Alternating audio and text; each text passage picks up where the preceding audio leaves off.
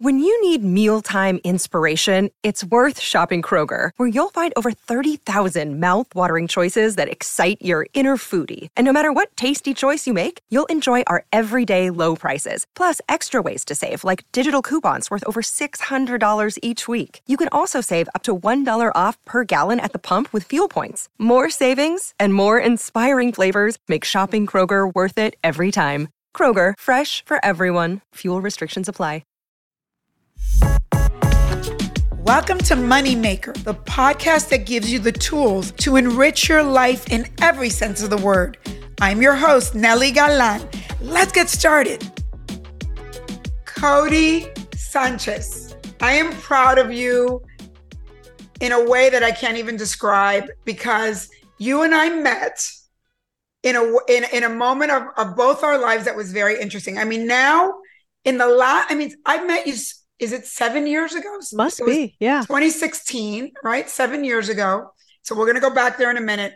In in the last seven years, you've built this unbelievable empire and platform, two platforms, contrarian thinking, which I love that you even yeah. called it that, uh. and unconventional acquisitions. I mean, it says everything. It says everything. But I want to go back to when I met you.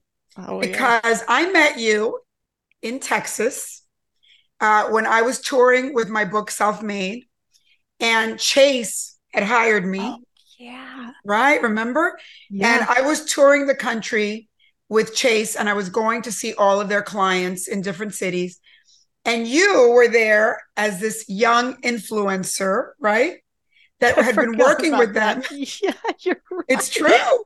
Yeah, and I think that was my first ever influence. Like I didn't know what I was influencing. I didn't know what an influencer was. They found you. They found you online, and they said, you know, and and and they put us together, and you were following me that day, right? Yep.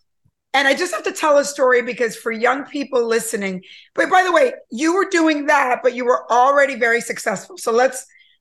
You were already very successful. You were schlepping, doing that that event that you really didn't need to do and then I told you that I was going to go to Miami and that I had done a deal with Walmart and that Wal- people are going to die when they hear this story that Walmart was going to put my book in Walmart and we were going to we were going to do books and books the, the, the bookstore and then we were going to Walmart. And I told you that the publisher was very unhappy because they didn't think that that was the right place for my book. And I'm like are they crazy? And you're like I want to go there and be your assistant and be your intern. I go, what? And you go, yeah, I want to go and hang out with you and be like, so here's this person that's already successful, that's being an influencer when she really didn't need to be an influencer in that moment. And then tells me she wants to go help me because you wanted to see the whole thing about Walmart. And then let me say that when we went to Miami, the books never got to Walmart. The publisher didn't get the books there in time. And you and I schlepped oh over God, all of Miami to get the books into Walmart. Do you remember all this? Yeah, I forgot. Yes, we were wearing our heels. I remember the wedges, the outfits. It was hot. We were. I forgot about that. But I knew.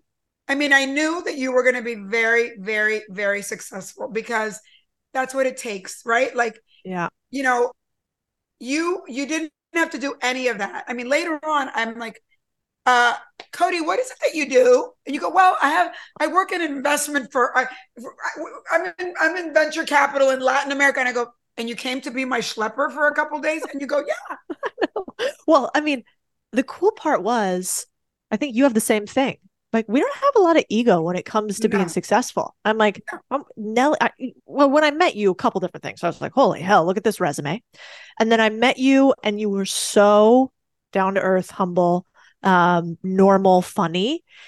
And then you were like, let me tell you how this actually works. And you were kind of breaking down this is what the industry is. And I was interviewing you. I think that was the first time I've ever interviewed anybody ever.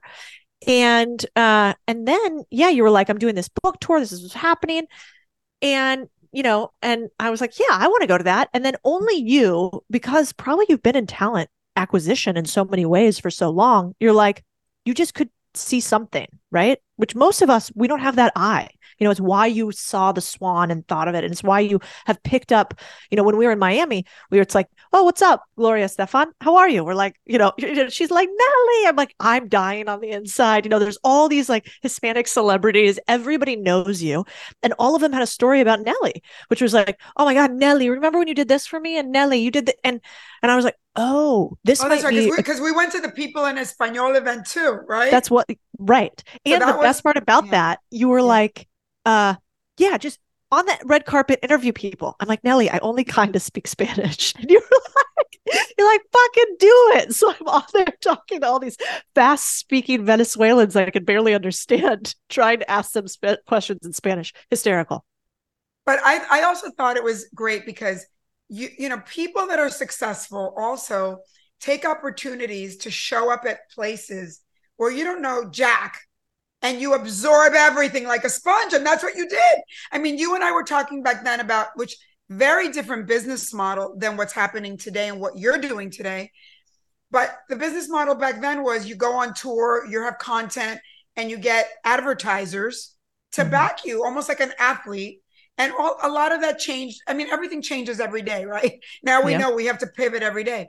But uh, you know it's it's interesting codie because uh, i was just i was just talking about this in in a, in a podcast that i do by myself for this for this podcast about when you are surrounded by younger people and younger people that are smart that as a mom and as a boss and as a leader you should want all those people to surpass you yes. i feel like I feel like you've surpassed me. Like I read this and I go, I know, but I, and I say it with love, like because you figured something out that maybe is, and also I'm not at that place in my life. That's okay. 100%. And, and, and I think that, you know, we'd all be happier if we know that that's what we, that's what we all should be aspiring to. And that when it happens, you're happy. Look, you're now coming on my podcast and helping me. And that's how it should be. And I think a lot 100%. of times women don't think like that and certainly women of color don't think like that oh yeah. Well, i've realized in life most people want you to be just a bit less successful than they are. They want you to get real close, but they want you to stay one rung below. And then you find the people who get inspired by others that have problems so big they want to solve that they couldn't even imagine wanting to tackle it. And those people are so rare that when you find them, you know you you keep them around for life. I was just with this guy bill perkins yesterday who's a billionaire and a badass. And he's like i have screwed up mentoring somebody if they don't succeed me because i only mentor people that i think have something that i don't have and that have the capability to go farther than i do and it's just like with a kid. Could you imagine wanting your son, who I've met and is adorable, to be less successful than you?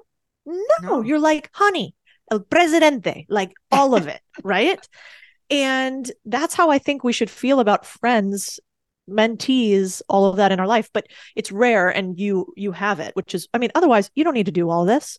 You know, well, you I also hang I out also and- think that it's important for people to see that when when you have all these things that are changing daily, these technologies, these things that are not native to someone at a certain age, you have to you have to understand that younger people should be better at it than you because they grew up with it.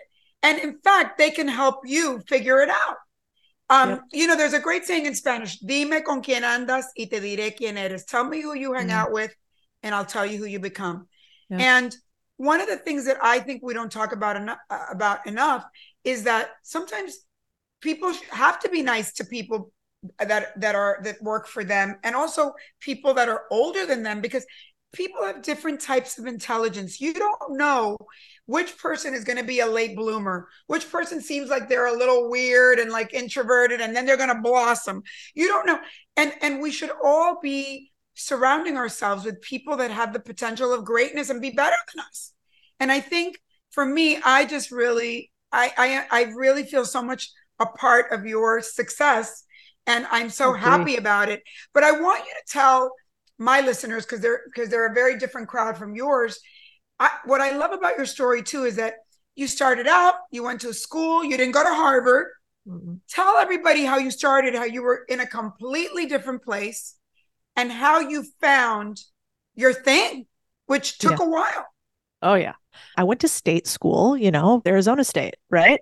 So a state school, 60,000 students. I did more partying than I did climbing any sort of corporate ladder or startups. Like I didn't even, I would not have even thought that you could start your own company as an individual. I probably thought you had to get some documentation and paperwork that you weren't allowed to get. It just wasn't something that entered my mind, even though my dad had a lot of his own businesses, but they were always really tiny businesses, you know, really hard work, get your hands dirty kind of things. And so when I went to school, I really thought the peak was you get this huge corporate job and like you you climb up the corporate ladder and maybe someday you're a mid manager and then I get to wear those suits and that would be pretty cool. And um and so that's what I did for like 13 years. You know, I went from Arizona State doing keg stands to uh you know trying to figure out what this thing called money and finance was because I realized I didn't have any of it and I'd like some. My first job made like 37k a year, I think. And um and I got really lucky. I actually went to a, a Latinas in finance event and that event, I ended up just sitting next to this woman who was a recruiter for Vanguard, a big asset management firm. And uh, I didn't know anything about anything, but I just started asking questions. It's like, what do you do? What does well, that you were mean? a journalist. That's how you started, right? Right. I was a journalist. So I was pretty good at that. So I at least was like, oh, you're in security. And I remember looking at her and being like, you don't look that tough. You know, I didn't, I really, I didn't know securities meant finance at the time. And mm-hmm. so, um, anyway, I think what she was interested by, and maybe it's that's the thing. If you're young and hungry, it's like, are you curious? Do you ask a ton of questions? Do you write things down? Um, you know, do you show that you want to learn more? And that's what we're all looking for right? We're looking for the people who ask the questions, ask for more work, ask, you know, for more opportunities to learn things. And so that's what I had. And I um I interviewed at Vanguard. Somehow I got that job. I was a duck, you know, trying to look graceful above water and paddling like crazy underneath. And then I did that for the next whatever, seven or 10 years, basically step zoning from Vanguard to Goldman Sachs to State Street to First Trust to running my own business with partners to running my own business entirely by myself. And so um, it took me a decade plus before I was not so scared that I couldn't go out and do my own thing. I was a scaredy cat for most of the time. And, and I was that, I was in hardcore finance when I met you. I mean, I was at I, remember. I was at State Street at the time, running a business that was, I mean, billions of dollars in assets under management. I had a team. You know, I was making a lot of money. I don't know if I was making millions yet, but I was definitely making hundreds and hundreds of thousands. And um, and I still was so hungry to learn more. And so I'm glad I had that. And I remember you were on airplanes all the time and going to Latin America, but the way yep. you presented to me was very humble, mm. was very much like, I want to learn. I, I remember that uh, I think these are the things I remember that I think one somebody on my team called you to say, How much are we going to pay you for coming to Miami and helping Nely? Because I wanted you to do all the interviews, remember, of all the uh-huh. celebrities. Yep. And uh, and you were like, oh, I don't really care about the money, yeah. and and they were, you know, and I was like, yeah, this girl's making more money. she, this is like pennies to her, so don't worry about it. And so it just, I just think that people need to hear that, that that's what successful people, that's how they act. It's not about yeah. nickel and diming. It's about no experience is what's worth money. No, because I wasn't valuable enough to you um, where money was the thing that I would want out of it. Like that, I, I wasn't really worth much because I was really honest. I'm like, have I ever interviewed? Uh, uh, no, you know, like, do I know anything about people en Español? No, I can barely speak the language. You know, no, uh, this is not, I'm not going to be a huge value. I'm honest. And then I was like, but God, the learning that I could get from this person, if I can give 10 times before I ever have one ask from Nely, I bet I can learn so much that like money wouldn't be, even be able to cover it. And I've always sort of thought that way. And I find the most successful people that I interact with, they almost won't let you give them anything. They're like, no, no, no, because they know that uh, that to do so is to kind of to take a favor as opposed to being a giver and rarely a taker, actually. So from there to now, how did your whole contrarian brand? I mean, you think like a contrarian, so I know I know where that happened, but how did how did you go from you were traveling to Latin America and you were in this Yep. whole other business to deciding to do this by yourself and and finally say and because I, know I've talked to you through the years and you were like I'm ready to do something on my own. What what happened? Well, I mean, what happened is exactly what you talk about all the time, which people should listen to, which is get your own chips. And I remember that story. Um, and this is before you were all over the internet with that. This was like towards the beginning of your book tour. And I remember you telling the story about, um, you know, you were working at a company and you wanted it to run a certain way. And they said, sounds good, but you know, this isn't your casino. If if you want to play the game your way, you got to stop playing with my chips and get your own. Right. Because if you're going to do it with my chips, you're going to do it my way. Mm-hmm. And it was Nely, it was the exact same thing. I think at that time that I met you, I hadn't realized yet that I thought I could do my own thing. Um, I was still just curious for life and what I could learn. And about probably a year after that, um, I went and took my first big risk for me, which was I'm going to go from this giant conglomerate State Street. I'd always like stair stepped bigger. And I went to a smaller firm where I had a much bigger role and they could they could pay me more money. But after about I think it took me like three years there, three to maybe four years. Um, I wanted to run the Latin America business a certain way, and I was having a lot of success. And I was the only woman uh, that was uh, head of one of the regions, and I was definitely the youngest. And I wanted to to do it differently. I didn't want to do steak dinners and strip clubs and taking people out and what they did in finance. Um, and the CEO, who I actually respect a lot, which is hard for people to hear these days because they think when I say, you know, he told me they're like, yeah, fuck him. I'm like, no, no, no. He built a multi billion dollar company. He has every right to run that exactly how he wants to. And um, one day he took me for a walk on a beach in at the Monarch, actually in um, in Newport, and uh, and he was like, "What are you doing here?" And I was like, "What do you mean? Making you a lot of money? Like I'm number one. This thing's growing like crazy. What are you talking about? What am I doing here?" And at the time, I was starting to become a little bit public, and it was like ballooning a little bit. And I was starting to get awards, and my name was starting to be places. And he's like, "You know, here we grow the we and not the me, and you're growing the the me." And he's like, "We don't do that. We just get rich quietly here, and if you want to stay here." You know, the implication was, and I can't remember the exact words, but you need to stop all this. You need to be like quiet and sort of uh, just focus on the job and, did- nothing was else. he meaning that you were online and you were creating a persona online and he didn't and that's by the way i'm glad you're bringing that up because that is true of all corporations they don't want you to stand out Yeah. the brand is bigger the brand of the corporation is bigger than any one person yeah, which is not wrong, Not actually. wrong.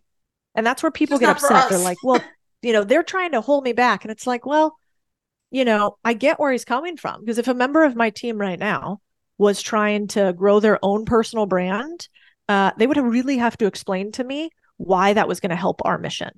And it would have to be mission aligned. Otherwise, use your own chips, don't use mine. So I actually get it. But at the time, I was pissed because I was the number one, you know, guy or gal. So I'm like, what do you mean?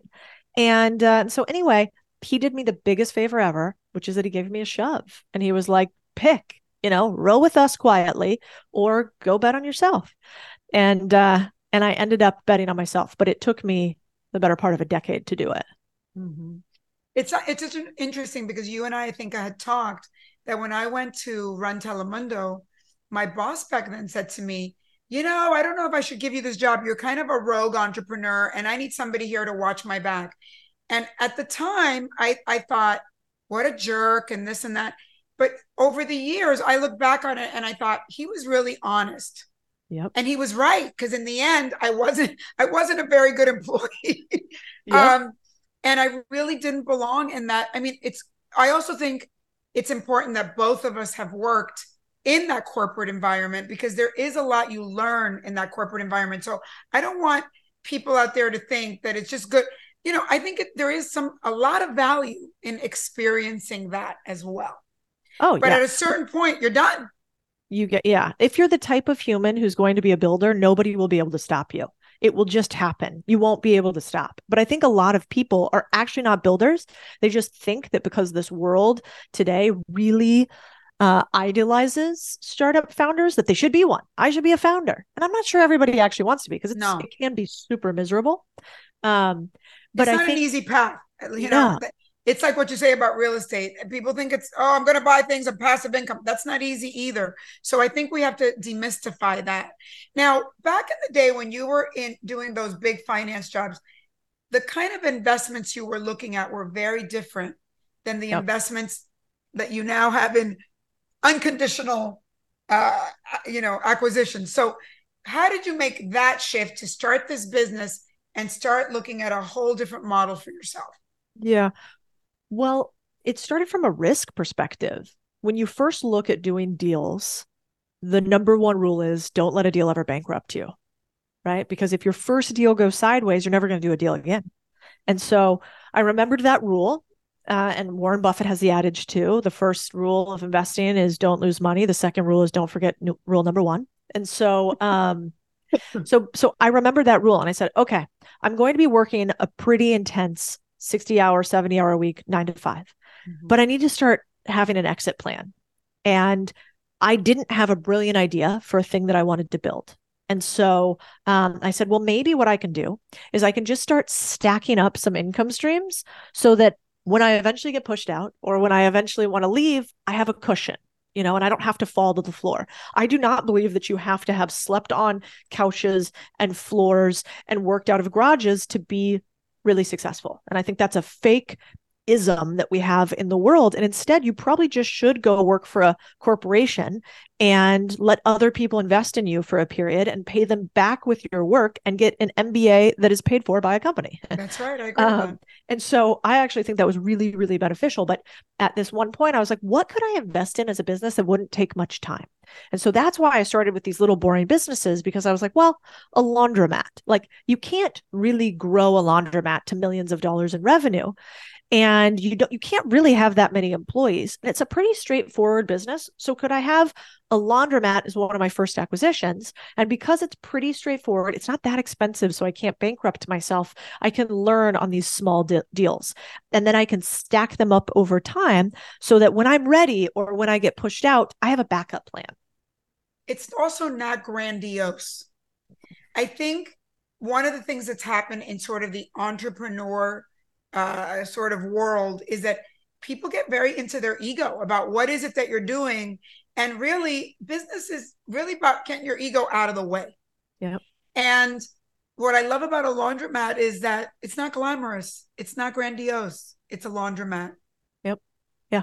100% and t- talk about other ones like that that you started looking at. Well i really like to learn on other people's dimes. So if you look at Warren Buffett's story, Warren Buffett started, which I have in my office. If you looked over there, you could see I always keep in my office a gumball machine to remind me that one of the richest men in the world, who has had the least risk throughout his life through sort of stacking of income streams, started with a gum one gumball machine and then a gumball route.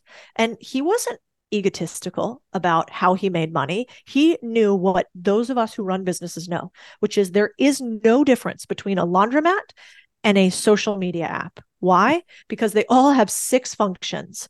Every business has sales, every business has product, every business has marketing, every business has admin, every business had op- has operations, and everybody every business has some form of distribution. And once you realize, you realize it's all widgets.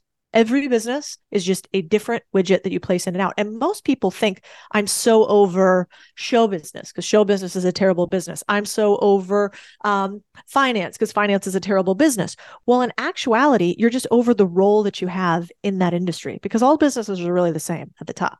So for me, I was actually over sales. I had done hand to hand combat sales, building out my investment business for a long time. And I just didn't want to do it anymore. So I thought, fuck finance. Finance is the worst. And now that I run run my own business, I'm like, God, I look at more P&Ls and do more analysis than I ever have. But I run a media business. Um, but I just don't have that sales aspect that I don't like. And so I don't really do much hand to hand combat sales anymore because I've done it for a long time. I'm kind of over it. And so um, I think that that's really key. If people can leave here realizing that you do not have to sleep on your floor and build an empire in order to be happy. In fact, look at the 10 richest men in the world. If you look at the, a list of the 10 of them, they have 13 divorces between them. There are only two of them that have not have a, had a divorce ever, and you and I have both had them, so we know how fun those are. and so, you know, it's it's really tough building an empire, um, and you sacrifice a lot. And so, I think most people actually would be much happier having their their expenses covered, being able to see their kids play baseball on the weekends, and being able to know that they can't get fired and then lose everything because they have no other income streams. And it's not as sexy for me to say that, but I believe it's true. And that's why I think we all should have little pieces of skin in the game. Maybe you are still an employee actually for your whole life, but you also own a little laundromat. You also own, you know, a little rental unit. And so nobody ever owns you entirely. And I think that's imp- specifically important for women who, yep. you know, sometimes stay in marriages or stay in a in a bad boss situation because you feel like you deep inside, as much as you want to be economically independent, you still aren't. It always shocks me how many women are not economically independent. And you know, I, I always say, listen, God knows I don't know everything because God knows I've also had, you know, as you and I have both had issues in, in our past in our personal life. But the truth is, the one thing I never say I would undo or that I would do different is the fact that I'm economically independent. Because mm-hmm. freedom is, it's not even about the money, it's about the freedom to make decisions. And mm. that's what I, I, I love it because you talk about that a lot. I, I think what's at stake for all of us, really, if we if we peel the onion, it's not even money, it's freedom and the value of freedom. Absolutely. You know, um, the biggest reason why I accumulate a bank account so big that money at some point becomes sort of irrelevant. It's not part of day to day conversation, is because then when there are decisions that I'm facing, we have ultimate optionality. Like there's probably very little at this point that you can't buy or do if you need to. Like, do you need to go buy 47 yachts? Yeah, we probably both can't do that. But like most daily interactions, we get to remove that everyday feeling of is my checking account going to bounce? Survival. And I I remember that. Mm-hmm. I remember like going up to the cashier and that feeling when you hand them the card and they swipe it and the little beep sounds. And the beep means that your debit card isn't going through but my immediate reaction back in the day would be oh shoot i must have not activated that card. Let me i probably have cash and then i you know have to pay cash for it but i would know on the inside that i was out of cash right?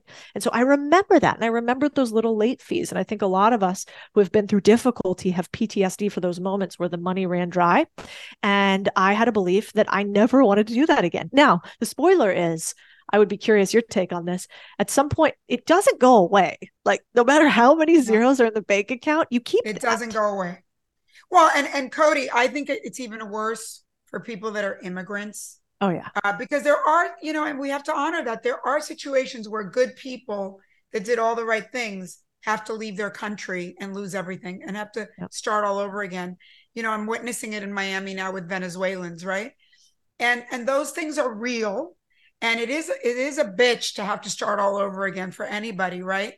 But we all carry that ptsd and it comes from way back maybe generational ptsd right? Um, but i think that the what i tell other women especially who, who, who always say this is what the way out of it is to actually look at your bank account. Yeah. And it is a beautiful thing to know that um, math doesn't lie, right? Yeah. And I've gone through periods of my life. I remember when I became a single mom and I I don't know, I had like a, a, panic attack. It must have been hormonal. And I said to a girlfriend of mine, I can't raise this kid by myself. I can't do it. And she's like, let's take out your bank account. Let's write down exactly how much money you have. She's like, what you're saying is not true.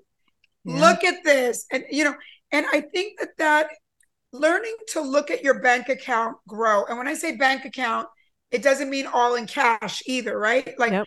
I think it's a beautiful thing that is like very self esteem building.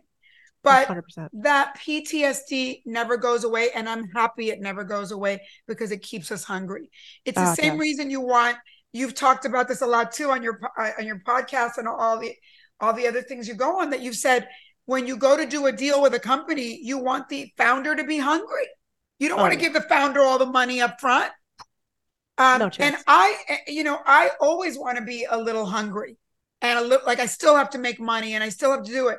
As you get older, you also I'm in a different place of in life than you are, where I also want to enjoy some of the money because what's the point, right?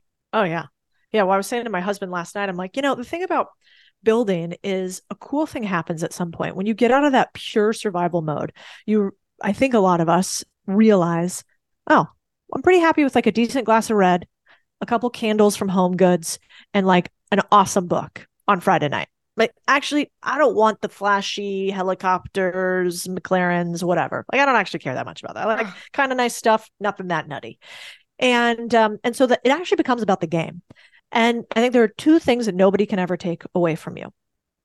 One is if you stack a set of skills, those skills can be transferred across country lines. Totally. And immigrants, we know that because guess what? If you were a business person and you were located in Venezuela and you, it wasn't generational wealth, but you built that bad boy and you acquired all the skills to do that.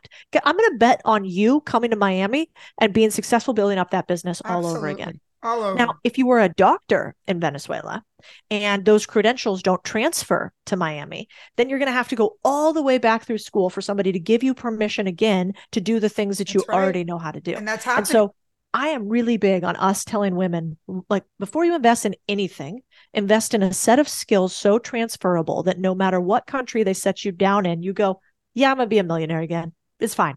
I'll learn the language, but I already know the language of money. And then the second thing they usually can't take all the way away from you is diversified assets.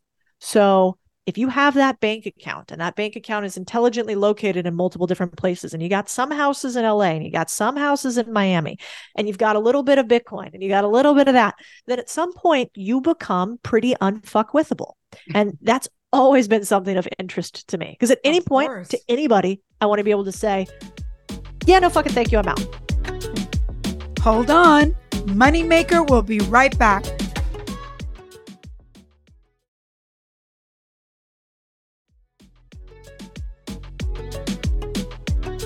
Let's get back to the show.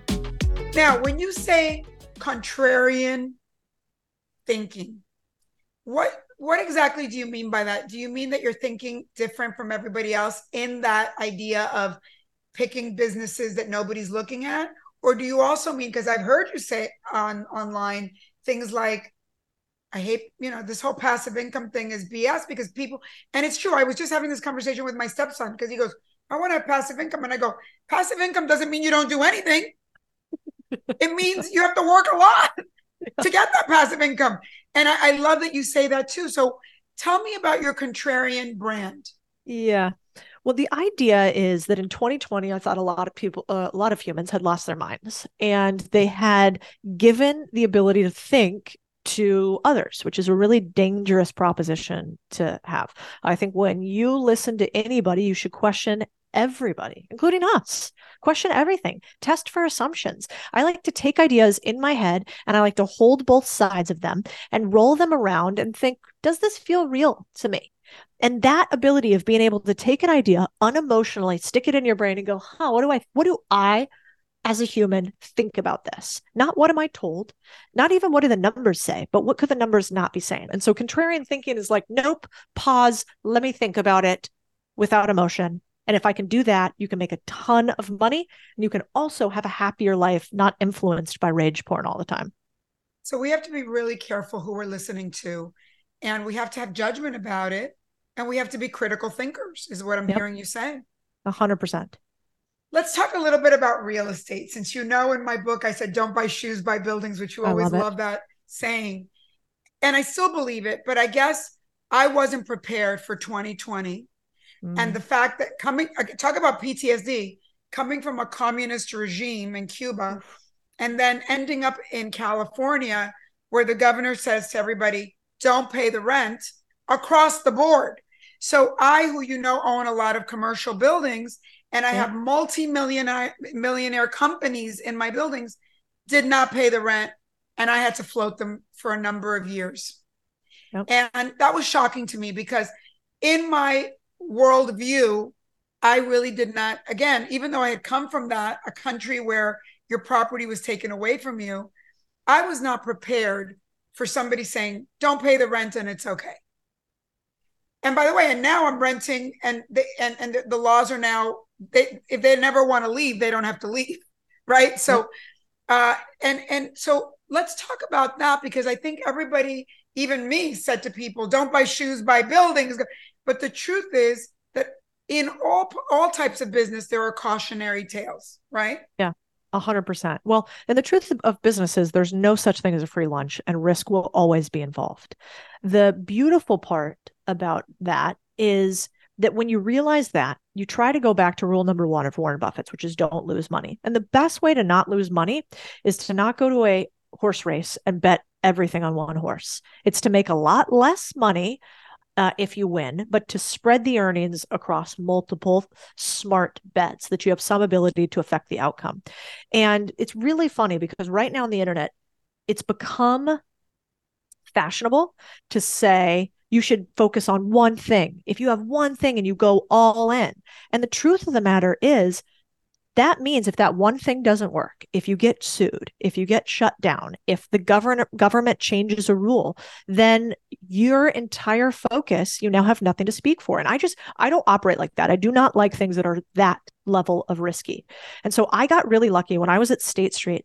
I ran a business uh, for them, or part was part of a business that I was running, and it uh, was completely killed by government intervention. It was called money market funds, and they essentially changed the legality of this, where this business that had hundreds and hundreds of billions of dollars in assets under management uh, was killed overnight, basically, by the government making a change. And I saw that early in my career. And that's why I eventually went to Georgetown because I went, oh, wait a second.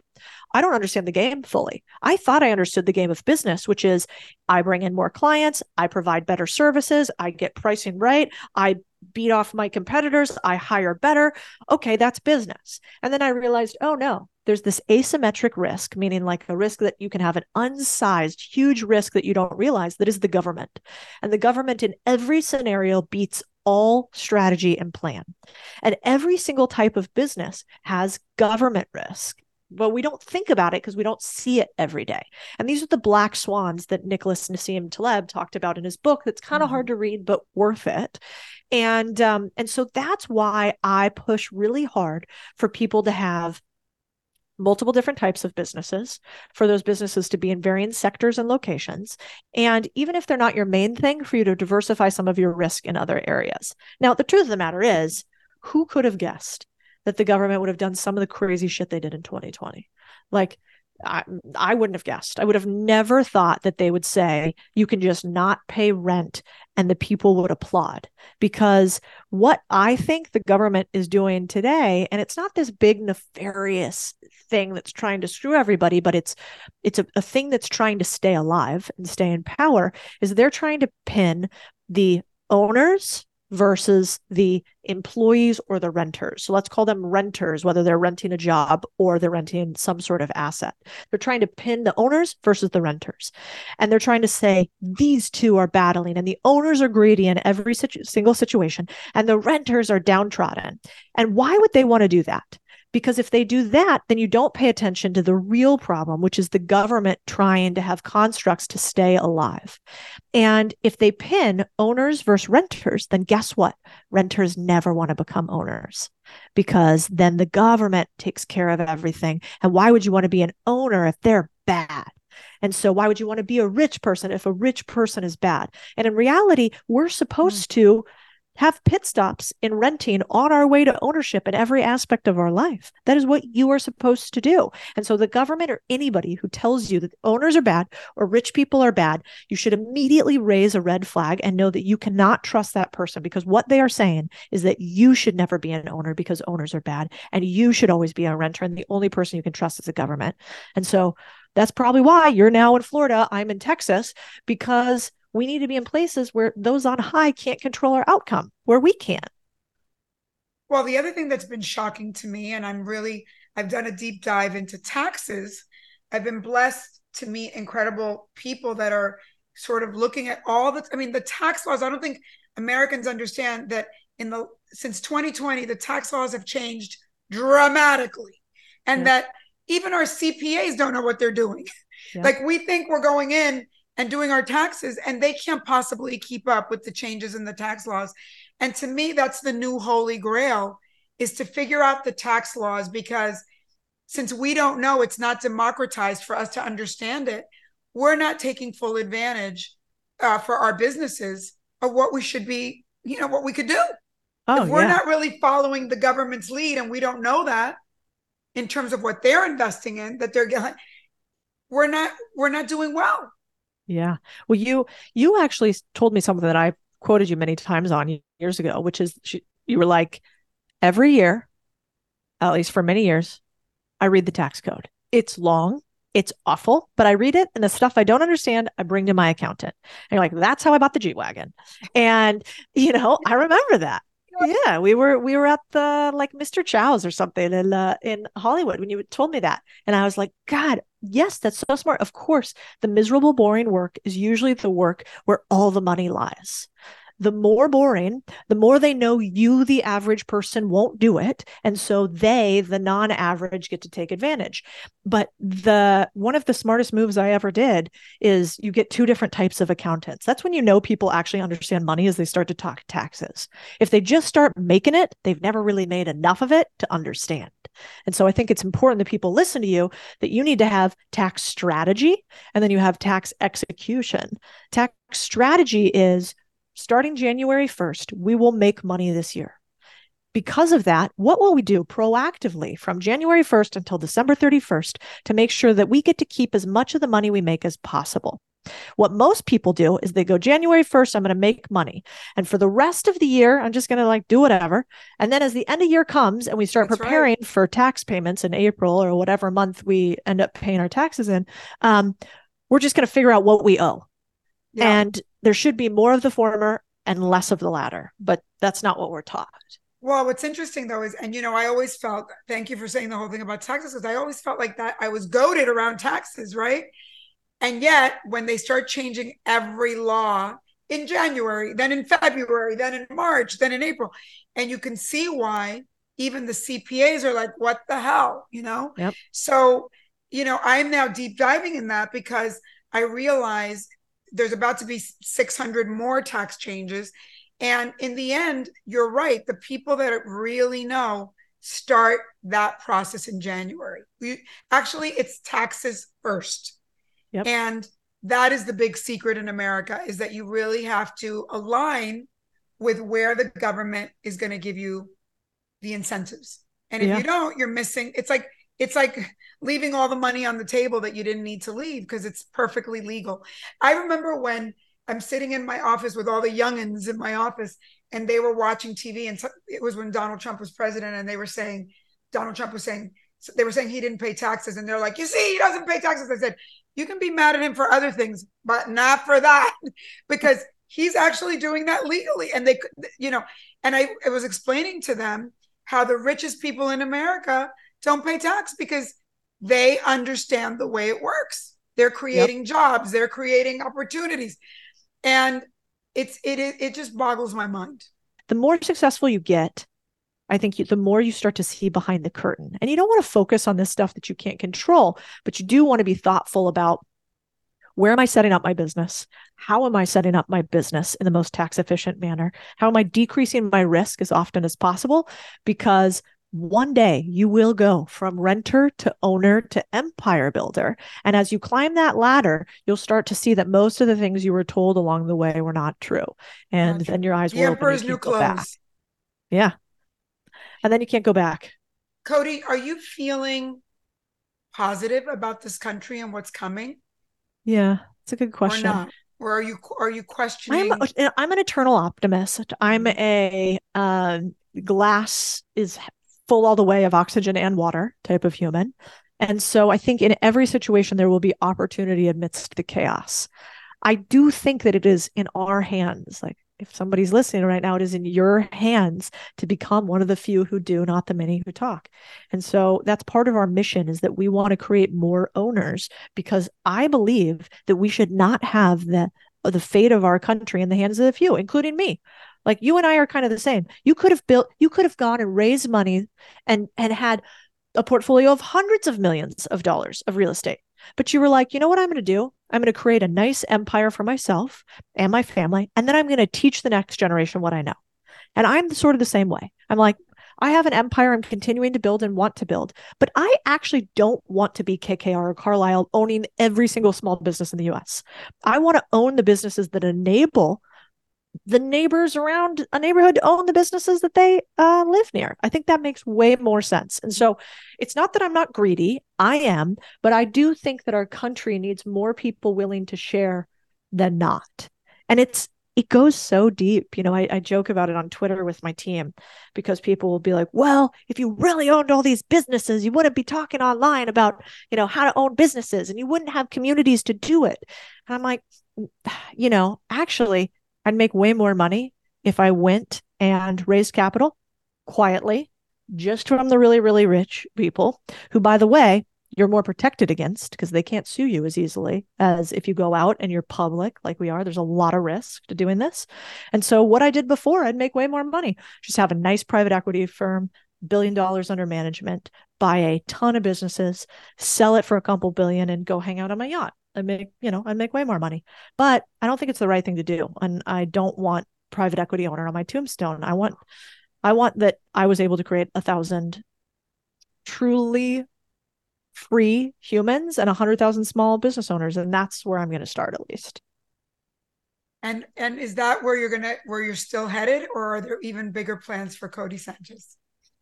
I think that's the goal. You know, they say when you write a book, you know, I'm writing a book right now and um, it'll come out next year, that you should really write it to one person.